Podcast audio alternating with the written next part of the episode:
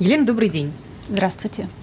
Совсем недавно закончилась неделя предпринимательства, прошло множество мероприятий, и вот я думаю, что сейчас самое время подвести какие-то итоги, сделать выводы. И вопрос проверок. Вот что обсуждалось, это, наверное, самая такая болевая точка сейчас для бизнеса. На самом деле взаимодействие бизнеса и власти одна из горячих точек mm-hmm. это вопрос проверок и все, что происходит в ходе этих проверок, все, что происходит по результатам этих проверок, в том числе и объем применяемых санкций. Мы постарались на одной площадке, собрав значительное количество контрольно-надзорных органов и представителей крупнейших бизнес-объединений и конкретных предпринимателей под эгидой уполномоченного провести обсуждение вот на какую тему. Как можно улучшить качество взаимодействия между контрольно-надзорными органами и предпринимателями, конкретными предприятиями, в ходе проверок. Почему мы решили об этом поговорить? Потому что, в общем-то, э, главой государства давно уже провозглашен принцип э, поддержки предпринимательства, без mm-hmm. всяких сомнений. Да? Государственная политика в этом направлении развивается. Давно уже было объявлено о надзорных каникулах, и они законодательно реально введены. Давно уже говорится правовых позициях Конституционного суда о том, что административные наказания должны быть соразмерны правонарушениям, они должны быть гуманистичными. И э, главное, что э, требуется от контрольно-надзорных органов заниматься профилактикой будущих проблем, быть методистами по отношению к бизнесу, а не только карательной дубиной. Угу. Вот для того, чтобы реально от слов к правоприменительной практике, к ее изменению, к изменению вектора воздействия на бизнес перейти, мы и решили это, во-первых, обсудить, во-вторых, закрепить договоренности. По результатам этого обсуждения, э, в котором очень активно принимали участие и предприниматели, и контрольно-надзорные органы, мы подписали меморандум, который состоит в нескольких как будто бы простых вещах, которые мы собрали вот в одном документе, да, и еще раз о нем таким образом, об этих таких простых вещах напомнили. Мы возвращаемся и констатируем э, презумпцию добросовестности предпринимательства до тех пор, пока не доказано иное. Мы говорим о том, что предприниматели обязуются не злоупотреблять правами которые у них есть в ходе проведения контрольно-надзорных мероприятий, в том числе... Не злоупотреблять правами? Да. Они это, злоупотребляют? Это, между прочим, да, достаточно такая интересная история.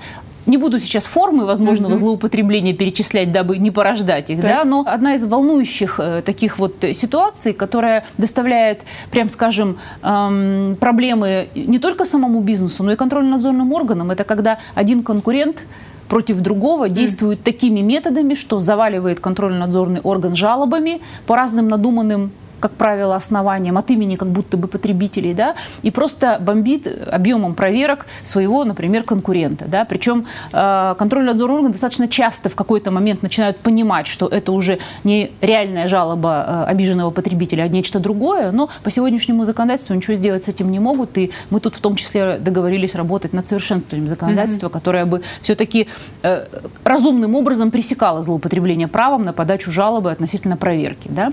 Вот э, о ряде таких э, существенных принципов мы договорились. На мой взгляд, э, ну, в общем-то, очень важно сейчас, а, чтобы заявленная государственная политика по поддержке бизнеса и по ослаблению административного давления на бизнес, в том числе через проверки, она воплощалась и в нормативных документах и в реальной правоприменительной практике по отношению к предприятиям. Еще один очень важный момент – это то, что вы собрали все эти структуры очень разные э, в одном месте. И как пошутили на мероприятии, что они в этот момент осознали, как их много, и что предпринимателю действительно приходится ну, иногда сотни требований выполнять именно, э, как их много не вообще, а угу. особенно как их много, когда они одновременно 3-5 угу. контрольно-надзорных органов совершенно законно, по плану приходят на предприятие и одновременно начинают проводить проверки, отвлекая, как говорят, реальные производственные предприятия, колоссальные людские ресурсы, э, необходимые для общения с контролерами, для подготовки им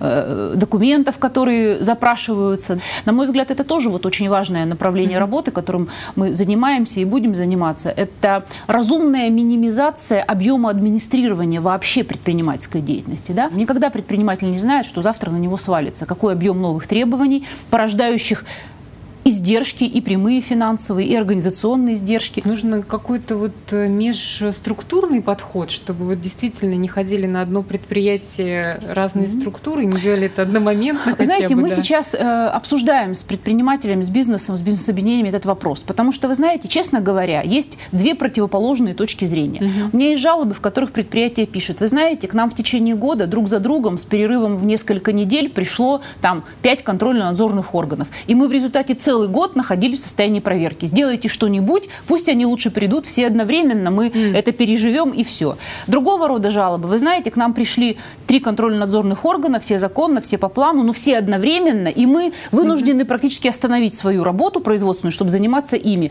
Решите вопрос, чтобы они хотя бы друг за другом приходили. То есть вот есть такие противоположные, прям скажем, мнения, да, на мой взгляд, истина где-то посередине, и, наверное, все-таки предложение о том, как это было бы разумно отрегулировать, должны сделать сами предприниматели. Еще это одна болевая точка – это налоги. Конечно же, вот когда весной приезжал федеральный уполномоченный Борис Титов, он был удивлен особенным давлением на свердловских бизнесменов в связи с налоговыми нарушениями. Я даже тут процитирую, чтобы точнее было. А, он сказал, в Свердловской области есть практика, когда возбуждают уголовные дела на директоров обанкротившихся компаний с требованием, чтобы они оплатили в бюджет, допустим, НДФЛ. За то, чтобы дело было закрыто, заставляют платить. Я первый раз с этим сталкиваюсь. Вот как вы можете прокомментировать вот то, что, особенность, которую отметил вот э, Борис Титов, и Насколько часто вам приходится вот э, видеть это в своей практике? Да, э, в начале года у меня было несколько жалоб в работе, по которым руководители или бывшие директора предприятий сообщали о том, что после банкротства предприятия, а что такое банкротство, когда оно завершено, uh-huh. да, ликвидации, это э, выявление конкурсной массы, расчет за счет этой конкурсной массы со всеми кредиторами и все, все те кредиторы, весь тот объем требований, в том числе и налоговых, которые не удалось погасить, он считается, уплатить он считается считается погашенным, да, то есть закрываются все требования. И ликвидация предприятия означает, что все, больше никто никому не должен, кому хватило, с кем успели рассчитаться, то и все. Это законная процедура, это законный результат. Так вот, не получив полного удовлетворения в ходе банкротства юридического лица, значит, э, возбуждаются уголовные дела по налоговым преступлениям. Как правило, они прекращаются в связи с истечением срока давности, а это не реабилитирующее основание. И лично к директорам юридических лиц, бывшим директорам предприятий mm-hmm. банкротов, оборотов предъявляются требования о том, чтобы они лично заплатили э, не уплаченные налоги, в частности, налог НДФЛ. На мой взгляд, это неправильная ситуация. К сожалению, есть судебные решения, которые подтверждают это. С одной стороны, все обязаны исполнять вступившие в силу законные судебные решения. С другой стороны, я все-таки считаю нужным высказаться о том, что, на мой взгляд, это несправедливые решения, потому что э, директор предприятия, которое признано судом банкротом и все обязательства его погашены, не должен нести личную ответственность, тем более по такому виду налога, как НДФЛ. Ведь что такое НДФЛ? Предприятие как налоговый агент после выплаты заработной платы из денег работника должен удержать и перечислить в налоговый mm-hmm. орган. Mm-hmm. А если заработная плата в не принципе платилась, не выплачивалась, да. и дела о банкротстве, они в том mm-hmm. числе потому и возникли, что э, работники, так сказать, получи, не получили удовлетворения по заработной плате, и на момент завершения дела о банкротстве с ними так и не рассчитались в связи с отсутствием конкурсной массы, то в связи с чем и откуда, из какого источника директор лично должен платить НДФЛ, он ведь как агент ни у кого ничего не удержал. На мой взгляд, это и несправедливо, и, на мой взгляд, не совсем совсем законная ситуация. Сейчас предприниматели, которые вот говорили об этой проблеме, в том числе Борису Юрьевичу, обратились э, в Верховный суд э, Российской Федерации с жалобами, и э, я к Борису Юрьевичу с просьбой в Верховном суде поддержать их позицию. Возможно, что-то удастся переменить. Вообще есть такое ощущение, что существует разрыв между тем, что декларируется государством, и между тем, что по факту происходит. Вот есть ли у вас такое ощущение, разделяете ли вы это? Есть такое ощущение, и самое печальное, что оно есть и у предпринимателей. А от этого ощущения, которое порождается разрывом между, как вы сказали, декларируемой государственной политикой по поддержке предпринимательства и тем, что реально пишутся в законах, подзаконных угу. актах и реально воплощается в правоприменительной практике, этот разрыв порождает, конечно, недовольство, я бы сказала, даже раздражение предпринимателей и, конечно, не укрепляет доверие к властям. И вот э, во многих ситуациях, к сожалению, это проявляется. Поэтому ну вот, э, вот это есть, и, конечно, одна из задач уполномоченных, будучи таким мостом между бизнесом и властью, да, вот смягчать все эти проблемы, насколько можно работать и с правоприменительной практикой, и с э, нормативным регулированием для того, чтобы сделать их более дружественными по отношению к бизнесу. Ну, вот очень часто говорят в целом так вот о предпринимателях. Мне кажется, очень важно еще рассказывать отдельные истории людей. Вот в нашей студии была, например, а, Надежда Андриенко, которая вот институт уполномоченного очень помог. Она потеряла, конечно, там свой бизнес, но и грозил реальный уголовный срок. Речь шла там о 10 годах, если я не ошибаюсь, очень большой. 8, о 8. Да, угу. годах. А, ну, вы ей помогли. Вот, может быть, есть еще какие-то истории, про которые можно сказать. Я понимаю, что там не про все можно говорить, mm-hmm. какие-то примеры привести. Mm-hmm.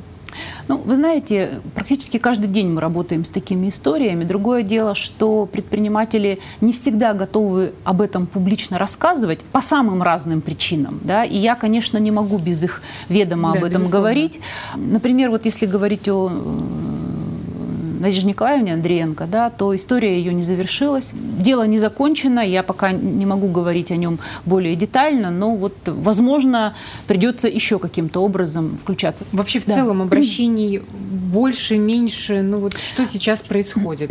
Вот, Вообще, э, если сравнивать, например, вот итоги 2015 года по сравнению с 2014, ну просто обычно итоги же по результатам какого-то календарного периода подводятся, да, э, в 2015 году э, к нам поступило ровно на 50 50% больше письменных обращений угу. и примерно в два раза больше устных обращений. То есть, очевидно, объем обращений увеличивается. Но это связано с несколькими факторами, по моему мнению. Это и узнаваемость института, который, в общем-то, только в 2014 году начал работать. Конечно, да, узнаваемость, да. может быть, какая-то, какое-то доверие, угу. так сказать, сарафанное радио, э, друг от друга узнают предприниматели. Достаточно часто мы, когда ведем прием предпринимателей или получаем письменные жалобы, у нас в формах жалоб или вот в форме карточки приема есть пункт откуда узнали от уполномоченного. Да? Самые частые встречающиеся ответы – это интернет или СМИ, или рекомендация предпринимателей, которые к вам обратились и кому вы помогли. Вот эти, так сказать, два таких момента. И, э, конечно, сейчас много обращений, связанных с проверками. С одной стороны, проверочные каникулы – хорошее дело, и на три года от плановых mm-hmm. проверок малый бизнес освобожден, ну, там, за исключением некоторых рисковых сфер. Но объем внеплановых проверок, он к сожалению, по многим ведомствам не уменьшился, и, соответственно, жалобы о э, незаконности этих проверок, о несогласии с результатами проверки, с предписаниями, с наложенными штрафами, это, в общем-то, достаточно большой объем обращений. Наверное, в доле это самая большая доля от общего другого числа. Второе направление, по которому предприниматели обращаются, и э, это тоже ну, меня беспокоит очень, это проблемы, связанные с ограничением в доступе к ресурсам, особенно к земельным ресурсам ресурсам. Я имею в виду, что предприниматели жалуются на то, что они обращаются, угу. например, с просьбой о выделении земельного участка, с просьбой о продлении договора аренды земельного участка или помещения муниципального. Да? Это тот самый ресурс, на котором, собственно, бизнес строится, да, на котором он работает. И если говорить, например, о продлении арендных отношений, это тот ресурс, в который уже вложены деньги. Да? И понятно, когда а, возникает риск расторжения этого договора, например, аренды земельного участка, не очень обоснованного, по мнению предпринимателя, или риск непродления заканчивающегося договора, mm-hmm. особенно когда речь идет о землях сельхозназначений, в которые уже что-то вложено и э, которые, так сказать, как ресурс, единственный ресурс для этого производства рассматривается. Это, конечно, очень, э, очень непросто эм, а все это решается. так много стало именно сейчас вот э, земельных таких вот Ну, споров? вы знаете, это сельское хозяйство. Да, это не только сейчас, это на самом деле достаточно стабильный объем mm-hmm. обращений, и здесь тоже есть некоторый, знаете ли, разрыв, я бы так сказала, mm-hmm. да, в том, mm-hmm. что объявлено и то, что происходит на самом деле. А, с одной стороны, меняется законодательство, в том числе земельное. Вот особенно оно поменялось в марте 2015 года достаточно существенно, да, и, э, на мой взгляд, оно э, поменялось не в дружественную по отношению к бизнесу сторону, да, достаточно сложно стало сейчас продлять договоры аренды, ранее заключенные земельных участков, даже при добросовестном отношении землепользователя. Вторая, так сказать, сложность – это вопросы, связанные с тем, что ну, у нас много привлекательных земель, и, возможно, иногда есть соблазн, так сказать, одного землепользователя поменять mm-hmm. на другого. К сожалению, такие ситуации mm-hmm. тоже бывают, и такого рода споры, проблемы нам тоже mm-hmm. к нам mm-hmm. попадают. Третья проблема, которая, ну вот тоже меня очень беспокоит, это проблема, о которой говорят многие муниципальные руководители. Они говорят, что вы знаете, Ленкана, мы вот ведь не против вот этого конкретного предпринимателя. Но когда есть маломальски спорная ситуация или маломальски неоднозначная, там, предполагающая какую-то двоякость в решении, мы предпочитаем не брать на себя ответственность за принятие решения.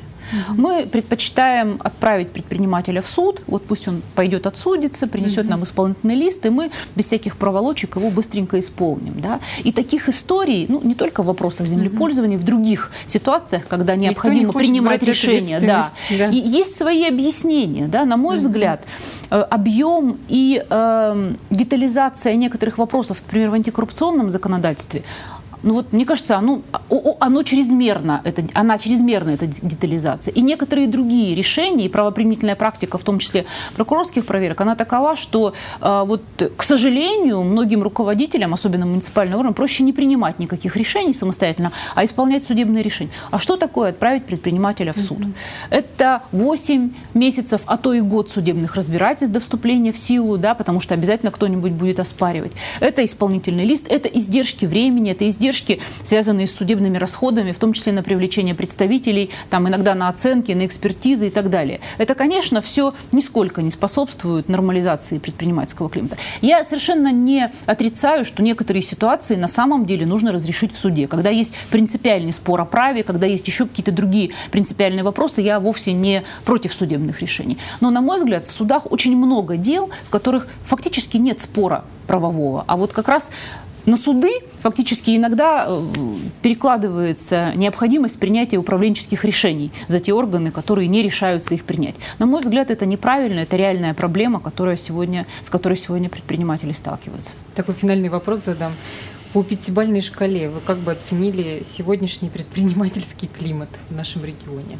Это трудный вопрос потому что все-таки нужно а, отдать должное, что власти на региональном уровне, на мой взгляд, угу. достаточно много делают для того, чтобы предпринимательский климат сделать более благоприятным да, и более дружественным по отношению к бизнесу. Как бы, может быть, вам это не казалось, мой этот ответ каким-то диссонансом по сравнению mm-hmm. со всем вышесказанным. Почему я так считаю? Во-первых, очень многие сложности для предпринимательства порождаются все-таки регулированием федерального уровня. Все, что в компетенции региональных властей, на мой взгляд, ну, может быть, не все, но очень многое, что можно, реализовано. Это и э, налоговые каникулы для начинающего бизнеса, это и для продолжающих инвесторов и освобождение даже от налога на имущество, когда речь идет о вводе новых объектов или модернизации, и существенное снижение налоговой ставки по налогу на прибыль. Это и целый ряд других решений, которые реально принимаются. Это и объем денег, которые выделяются на прямую финансовую поддержку предпринимательства. Это все делается. Но я к тому, что предпринимательский климат не только, конечно, определяется жалобами, ни в коем случае, слава богу, не, не, не ими, да, угу. а целый э, комплекс разных ситуаций и разных решений, которые влияют на климат. Ну, я полагаю, тройка, что, четверка. Я полагаю, что он в целом вполне может быть определен в четверку. Хороший, позитивный, я считаю, финал. Спасибо вам за разговор. Спасибо.